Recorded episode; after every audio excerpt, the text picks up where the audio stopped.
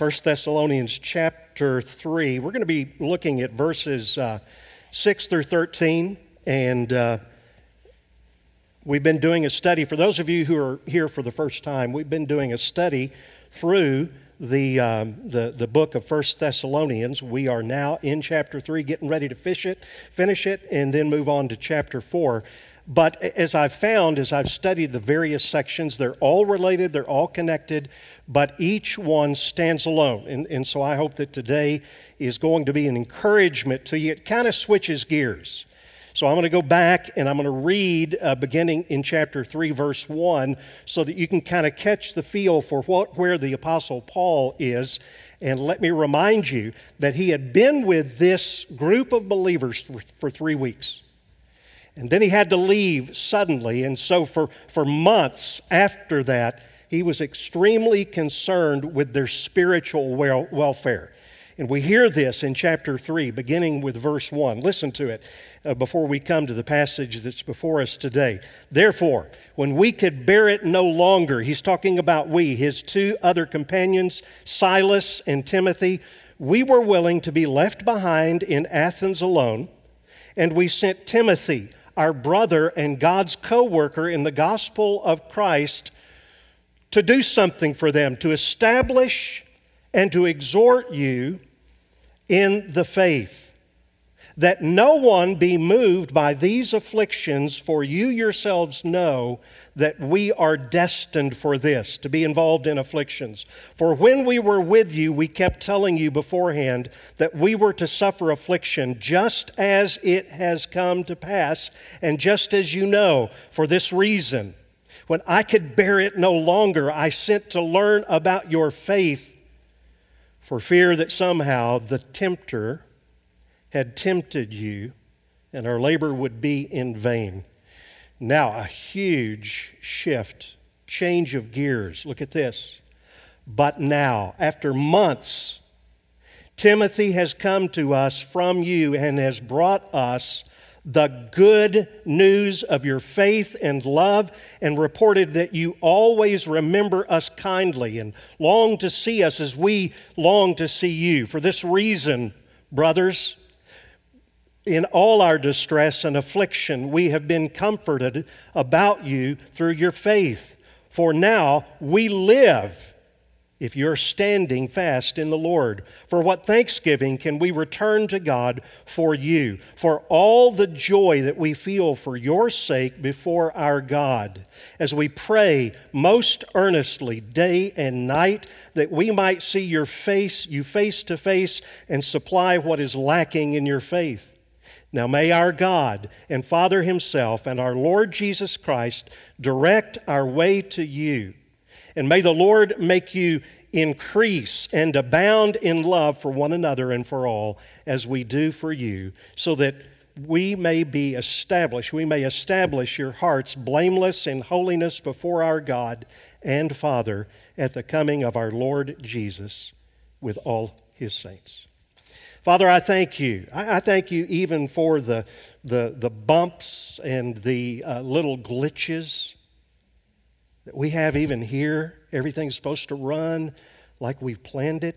And it's just like life, Lord. There are so many times when it just doesn't work out that way. So we, we rejoice even in the midst of these kinds of things, knowing that you are at work. You're always at work. So no matter what we're going through, we know that. We know that you have a word for us today, and we pray that you would give us that word. And Lord, we pray for Melissa. Things have not worked out uh, exactly as she had planned, but Lord, she knows, she trusts you in the midst of these delays and these little, again, bumps in the road. We thank you for these four young men. We praise you that they are listening, that they're growing in faith. These young men who, as some would say, they're on the wall for us in other places of this world, but Lord, they are trying to plug into you. And, and so we bless them in the name of Jesus for that and ask you to bring blessings upon them, even in the midst of a pretty challenging job. And so, Lord, we thank you that we can pray for these, our sister and our brothers in Christ. May you do your work and your will in them according to your will and meet every need that they have according to the riches and glory in Christ Jesus. We pray in His name. Amen. You may be seated.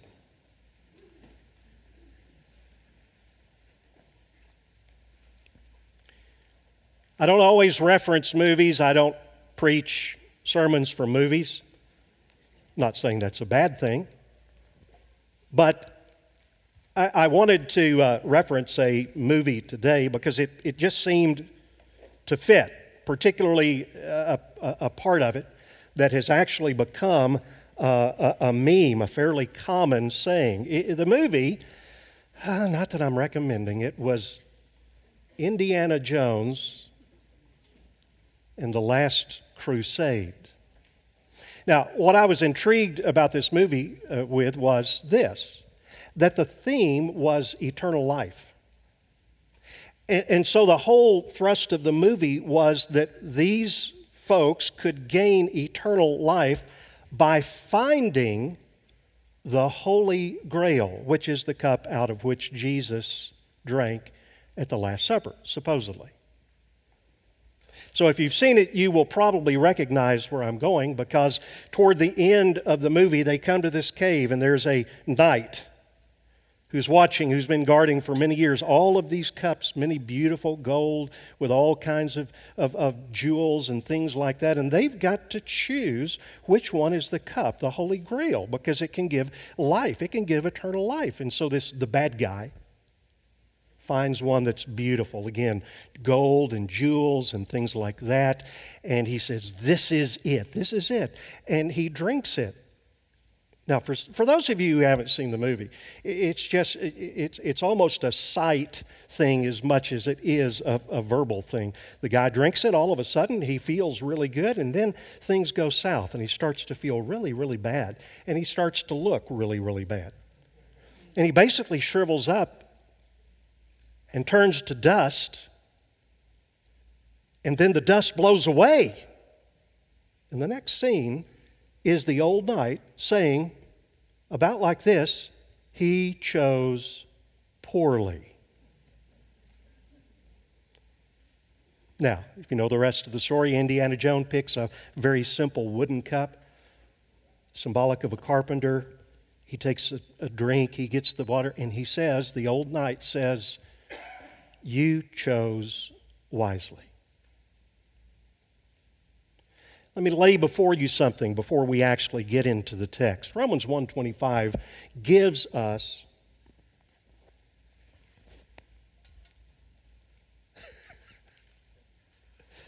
I'm so sorry for all of the, the, the, things. I had to adjust that. It kept falling off my ear. Romans 125. I hope I can get through this sermon.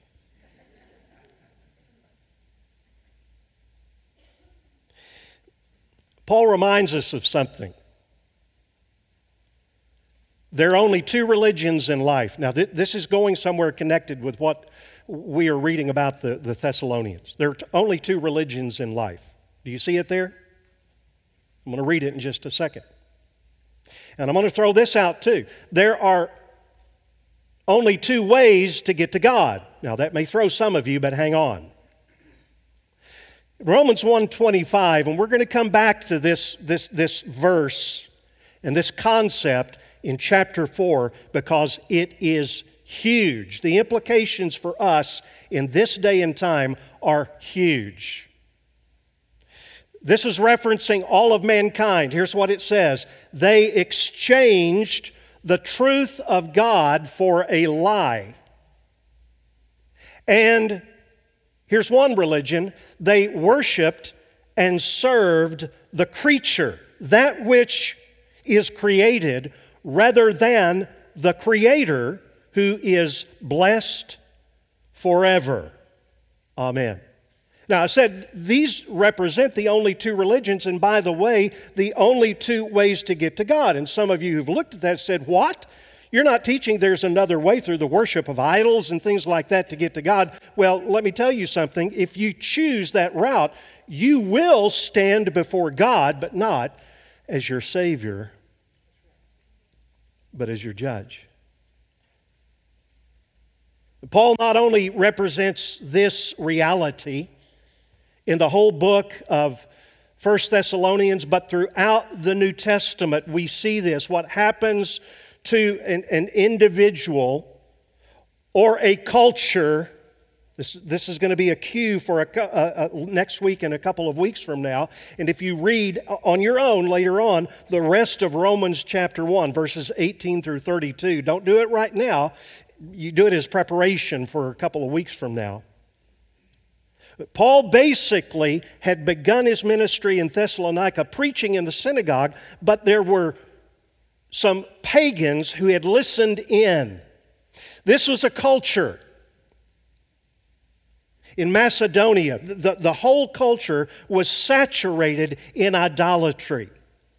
And the message was simple but radical stop worshiping idols and start serving God.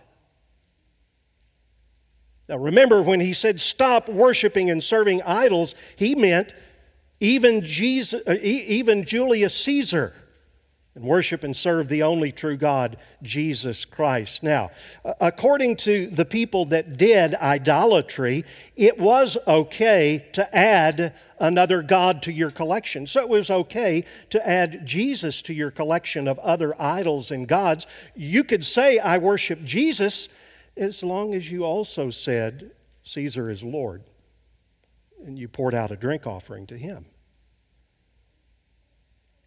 The Thessalonians didn't do that. They chose wisely, and the gospel transformed them. Paul, writing in the first chapter, if you remember this, he said, You turned to God from idols to serve the living God. So while we in America I'm talking about our culture right now, expanding it out a little bit. We, we really don't, we can't, right here this morning, we can't feel the weight of that decision. But Paul did, and he was deeply concerned. You see, if someone receives the gospel today and is saved, their life, I'm talking about in our country, their life for the most part is good. Now, by the way, I am not a doomsayer, but that, that could change in my lifetime. It was difficult then, and it is difficult now in some places. In fact, back in chapter 1, he says this You received the word even as you were receiving it in much affliction. And that's why Paul expressed the concern that we read about in chapter 3 a few minutes ago. He knew that the, the, the, church, the believers at Thessalonica, had started well, but the question was this would they continue in the face of affliction and this at the hands of their former friends. Let me just stop here and, and, and, talk to you a little bit because I don't know that you've considered this. And again, it's hard for us unless we have been overseas or we know people who've shared about what it's like to serve in places where the gospel is hated. Why do people react so violently to this thing that we call good news? Now, if you're just telling them that Christianity is one among many ways to achieve temporal happiness and even eternal happiness, that's not offensive. Like I said a few minutes ago, that's just one more idol. But, now, now stay with me here. Imagine this. If you're going into a place in another culture and you are telling them, which you are basically, you're telling them that their own religion, and, and, and, think about this, their own religion, which to them is a precious tradition that has been handed down from their parents and their grandparents and for generations. And you are coming in and you're telling them that their religion is wrong and that yours is right. Now, I've discovered from being overseas that, that initially people will receive you simply because people in, in many other cultures are they're just polite. But when you begin to get down to brass tacks, unless the Lord is doing, through the power of the Word and the Holy Spirit, a work in their lives, when you start getting down to the reality of what that means, that you've got to leave your religion, you've got to stop worshiping and serving the God or the gods you've been serving, whether that's Mohammed or a pantheon of other gods, and you, you've got to start worshiping and serving Jesus Christ alone. Do you understand why they get angry?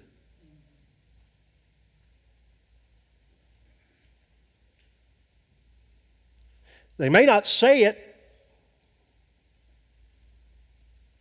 but they'll be thinking it.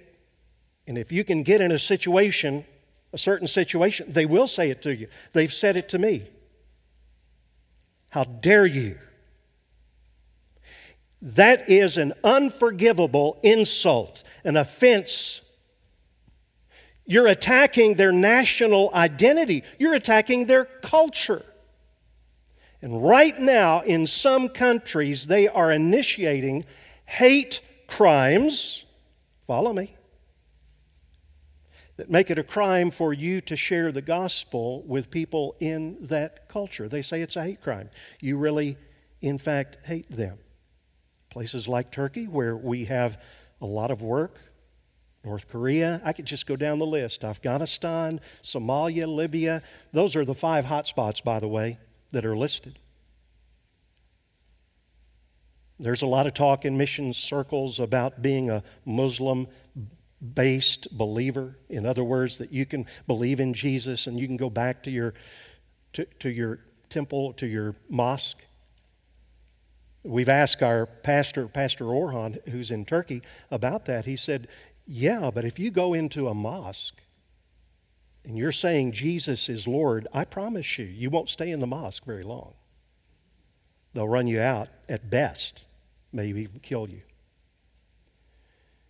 And so here's one thing, and Paul was convinced of this, and you've got to see a picture of this. We must be convinced that the people to whom we claim Christ are held captive. We read about this to the lies of Satan, and that they are damned to an eternity in hell as a result of that and that those who don't receive the message of the gospel will oppose it even vigorously, even to the point of killing you.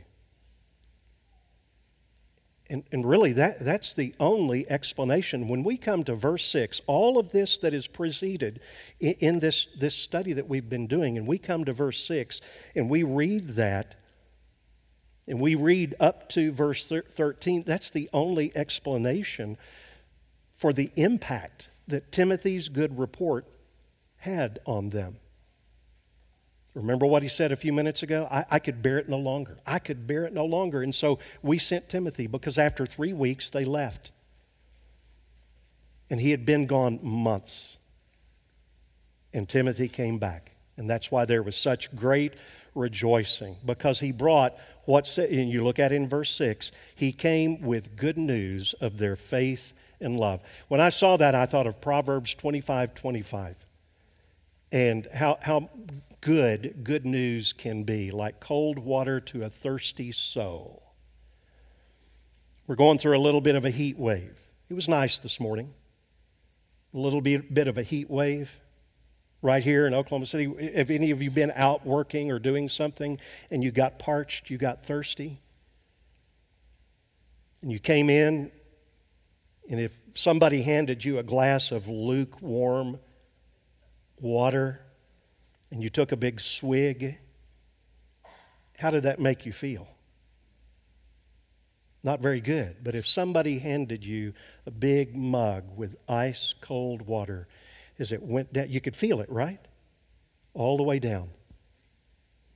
Like cold water. I, I wondered when I looked at that, um, that, that proverb, I wondered how they really got it. Did they go up to the spring and did you run with it down so it was still cool? I don't know. But they got it right. Cold water to a thirsty soul. So is good news. And that's what happened to the Apostle Paul. It was good news. There was a sense of relief that turned to rejoicing that their faith and their love had survived the hostility from former friends. Now, again, that came as a result of a massive shift, and, and this is going to happen. So, uh, no matter what your age, a lot of times I'll do this and I'll turn to our students to make sure that you get it and you don't waste a lot of years like some people in this room have. But you have to understand that, that, that receiving the gospel of Christ results in a massive shift in your worldview, how you see life, and in your lifestyle. And, this is what we were referring back to. This is what the Apostle Paul wanted for the, the Thessalonians. It's what he would want since this book is for us, for us. For this is the will of God. Your sanctification. We're going to talk about that next week, next several weeks, Lord willing. That you're growing in holiness, that you that you're thinking more like Jesus and you're living more like Jesus. And then, that's the first great commandment. Second great commandment is filled in with the words you yourselves have been taught by God to love one another. So they had chosen wisely at least according to the Apostle Paul, but not according to their friends. Their friends would have seen it differently, their new worldview. Remember again, generations of idol worshiping. We've said this over and over again, but we'll say it over and over again that true faith is not just an outward or an intellectual agreement with a set of beliefs. It had changed their hearts and then it changed their lifestyle. So, what happened when their lifestyle changed? Well, they stopped going to the pagan temple. They stopped doing sacrifices. They rejected the idolatry. Now, now, try to put yourself in that place where you had grown up. And these were most likely adults of, of different ages. And you had grown up with your friends going to the, the pagan temple and offering the sacrifices together and going out and having a good steak from the meat that was sacrificed to the idol. And then all of a sudden, I'm talking about this is a quick turnaround, a radical shift. And their lifestyle changed. They no longer went back to the pagan temple, they no longer offered sacrifices. How do you think their friends reacted to that? Peter writes a, a wonderful summary. These next two, I'll put up two slides on this. Eh, where he just kind of grabs the whole thought of what Paul is referring to here. He says this You are no longer doing what the Gentiles want to do. And then he lists a couple of things. This is not an exhaustive list, but it is a good list. Living in sensuality, passions, drunkenness, orgies, drinking parties, and lawless idolatry.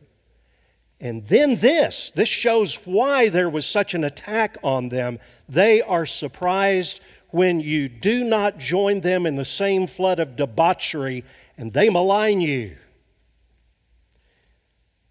Now, again, in our country, we have not experienced a, a, a lot of that kind of thing. But maybe, in part, we have. Some of you know my story. I'm not going to go back and recount the whole thing. There, there, is, there are things that I really, really am glad for in my past, and there are things that I deeply regret, even though I know God is weaving all of those things together for good and for His glory. But I was raised in church and then dropped out of church for a number of years. And it wasn't until when I was in college that, that through a series of events that God began, the Holy Spirit began to bring back the Word to my heart. And, and I, I saw that this was true, and I began following Christ again. And, and there were changes in relationships. I remember one of my best friends And this, this was true of, of all of my friends. I couldn't wait to tell them about following Jesus. And uh, not all of them said this, but I'll never forget when one of them did. I, was sharing with him, and I could see this look on his eye and in his eyes, and, and a look on his face. And I stopped and I said, "Steve, I, I have the feeling that you you really don't want to hear about this. Is that is that right?" He said, "Yeah, yeah. I really wish you wouldn't talk to me about that." It wasn't long before there was not much of a friendship. I'd been in a fraternity And one of, the, one of the things that I really wanted to do was go back and talk to the guys in that fraternity about my newfound faith in Jesus Christ. And I would go up. I didn't live in the house at that time. I lived someplace else, and I would go to school, go to work, and then I I would go back and eat dinner. And then I would go from room to room sharing Christ with different guys. And I, you know, there, there was at least one guy, a good friend of mine, that, that uh, came to faith in Christ, and th- that was all good. But he told me late, later on, years later, he said, Hey, Brown, I got to tell you this. When people st- saw you coming up the steps of that fraternity house, they would say, Oh no, Brown's coming. And he's going to talk more about that Jesus stuff. And they would go out the back door relationships change. Is that a surprise? Don't we know that according to 1 John, we know that we are from God and the whole, the whole world, not just our friends and family. Our whole world lies in the power of the evil one. We know that. And Paul knew that. So that's why he was so genuinely concerned because he knew the enemy. That's what he refers to in chapter 5 the tempter tempting, and that his ministry to them might have been in vain. Now, folks, th- that's true for every place. And I said earlier, I, I don't know this, I am not a prophet, but I look at God's Word and I look at all of the things that it says. In every place in the world, if Satan can do it, he is going to turn up the heat. That could be in our country too. That's why the verse that I shared with you last week is one of the greatest encouragements. Little children, you are from God and you have overcome them, for he who is in you is greater than he who is in the world and has power over the world. So Paul is, is grateful. They've passed the test. They are walking with the Lord. Their faith and their love, Timothy reports, is strong. They're standing steadfast. But then again, he changes a little bit of his thought. And he immediately goes into prayer for them. Now, I'm just going to talk you through a little bit of this because I read through this and I realized something. First of all, I, except for a very, very few of you, mature saints, who have really locked into prayer. I would say that the average Christian, for the average Christian, that prayer really is a kind of ministry. Excuse me. It is a ministry, but what I meant to say is it's a mystery. Here's the reality I know you all pray but likely, the majority of you feel like that you don't pray enough or you don't pray well enough. And just like when preachers get up and start talking about witnessing, usually when they get up and start talking about praying, most of the people feel guilt, and that's not what I want to happen. We know we ought to pray. We know we ought to pray individually and together as couples and together as families and together as the church. And so, what I want to do is just walk you through the elements of what Paul says about prayer. This was his prayer life. And I think it would be a good model for us as well. Start with verse 10, and we find two things in there that, that are instructive for us. First of all, he prays with intensity. He says, most earnestly in my prayers. And he prays with incredible frequency. He says, night and day. And I begin to think about my own prayer life. Do I pray with the intensity? And I'm, I'm talking about not only for myself, but my, my, my family, my wife, my children, my grandchildren. Do I pray most earnestly? Does the majority of the church in America pray earnestly? Are you crying out to God, Oh God, Here's this family member, here's this church member, and they so desperately need you. Or is it more of a quick, God bless mommy and God bless daddy? Amen. And he mentions frequency. He says night and day. Now, I don't think that Paul sat down, had a prayer list, but I think that in his mind, in his heart, he was constantly breathing out the names of those people that he loved and that he wanted to stand fast in the Lord. He was praying most earnestly and he was praying night and day. For what? We go on in verses 10 and 11 to see them and to equip them. He says this, and he says it a couple of times to see you face to face. May God direct our way to you and supply what is lacking in your faith. Uh, now, let me just say this, and I know that there are those of you who are at home listening to this today, and even though it's comfortable, some of you have shared that with me, that it's, it's really nice to be able to put me on pause,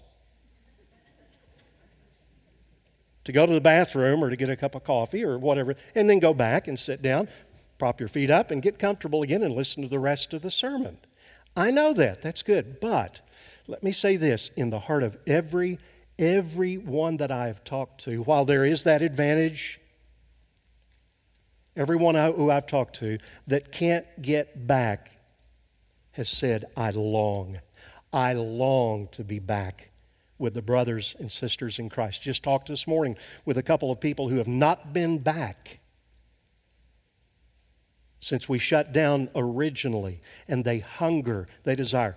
I'll say something else. I have, I have never met, because I don't believe they exist, I have never met a vibrant, spirit filled, Christ following Christian who stays away from church. You know why?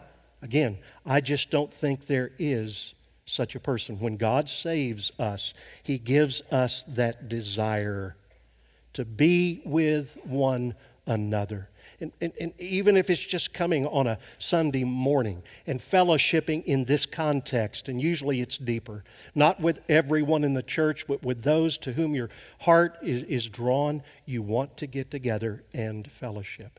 Not just to, to, to talk, but as Paul says, to supply what is lacking in your faith. Why? Verse 12, praying that those people might increase and abound in love for one another and for all. Not just for those in the church, but for all men. In verse 13, that their hearts might be established and blameless in holiness before God the, at the coming of the Lord Jesus Christ. Now, there are different kinds of prayers, and we pray for a lot of different things. But I think contained in what Paul says here, there is a, a step in a direction that many of us need to hear. Now, when I read through that and then I just walked through it again, I, I want you to notice something. Paul never says anything about the severe affliction they were going through to go away. Now, now hear me on this, please. Am I saying that it's wrong to pray that the COVID virus would go away? Well, really, I think that all depends. What's the motive behind that prayer? Is it so the economy will come back and the stock market will go up and maybe we'll get back to normal, meaning that I can go where I want when I want? Or are we asking that primarily so that God can complete His purpose in using this time as He sees fit? There's another thing that I see, and, and we pray probably most often about this. There is nothing in his prayer about a health situation or someone getting a new job. Nothing about them being bothered by their situation and wanting the Lord to make it better. Now, please, again, don't mishear what I'm saying. It's not wrong to pray for health issues or for a new job or for things to get together. But we uh, to get better, but we have to look and ask ourselves the question, what do we pray most often about? These things are not unimportant. We need to pray for them. But what I'm saying is, according to the prayer that Paul prayed, don't stop there. Many of us have learned that underlying these kinds of prayer are what one author, John Piper, and I've quoted him in your worship guide, calls warfare praying. And I think this is absolutely significant. He says in his, his book, I, I recommend this, if you're interested at all in, in any kind of mission endeavor, get the book, Let the Nations Be Glad, because he has a whole chapter in there on prayer. And, and here's what he says about knowing what prayer is we cannot know that what prayer is for until we know that life is war. Now, from that statement, I want to read to you. Follow along with me while I go over this quote, the last one on the quotes on your sermon outline. Life is war. Would you agree with that? That's not all it is, but it is always that. He basically is saying what I've been trying to say for the last few minutes. Our weakness in prayer is owing largely to our neglect of this truth. Prayer is primarily a wartime walkie talkie for the mission of the church as it advances against the powers of darkness and unbelief. It is not surprising that prayer malfunctions. Let me just stop right there. If you've ever wondered why, why don't my prayers, why aren't they more effective? I think he gives an answer here. It is not surprising that prayer malfunctions when we try to make it a domestic intercom to call upstairs for more comforts in the den. Through prayer, God has given us a wartime walkie talkie so that we can call headquarters for everything we need as the kingdom of Christ advances in the world. As I prepared this sermon this week, and knowing that, that, that we have been and we are being involved in prayer as a church, but I had to ask myself the question I wonder what would happen if each of us would take this one quote about the purpose of prayer and begin praying over things, as Paul says, most earnestly, night and day, for ourselves, for our families, for our church, and for other believers.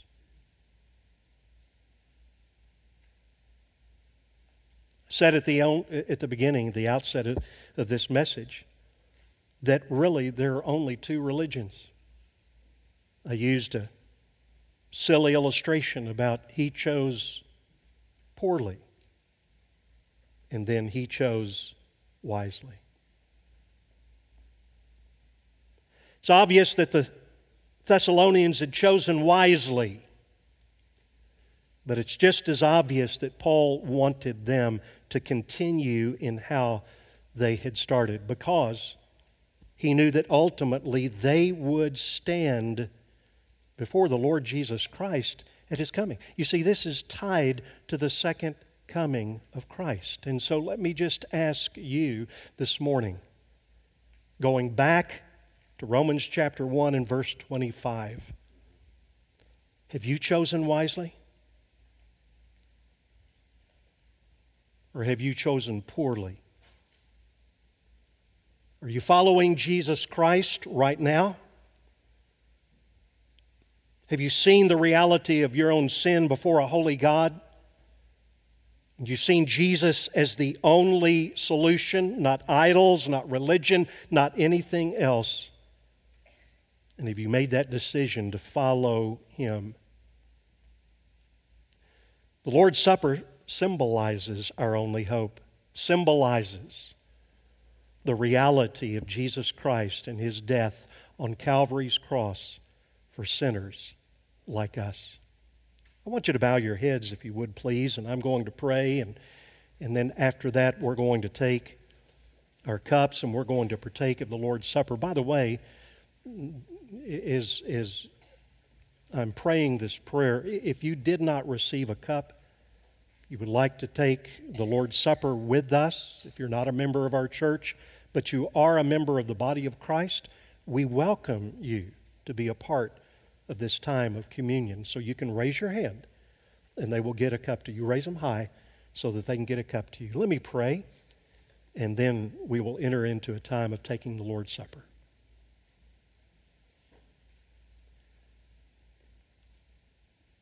Father, I thank you and I praise you that you have given to us everything we need, your Bible says, for life and for godliness. I thank you that we in no way have to earn our salvation, not through the prayers we pray, not through our witness. Those flow out of the reality of a changed life. But Father, I thank you that you, through giving your Son as the sole sacrifice for sin, have accomplished what we could never do.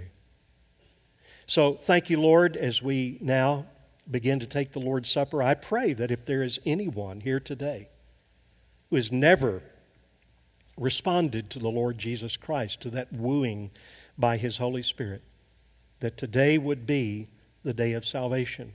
That that person would say, I know that I'm a sinner, I know what I deserve, and I turn to Jesus Christ and His sacrifice on the cross. Let today be that day when that person chooses wisely and it will be for the rest of their life and for eternity. So I thank you for that and pray now that as we observe these elements, help us, Lord, to see the impact of the gospel on our lives. We thank you and we praise you. In Jesus' name, amen.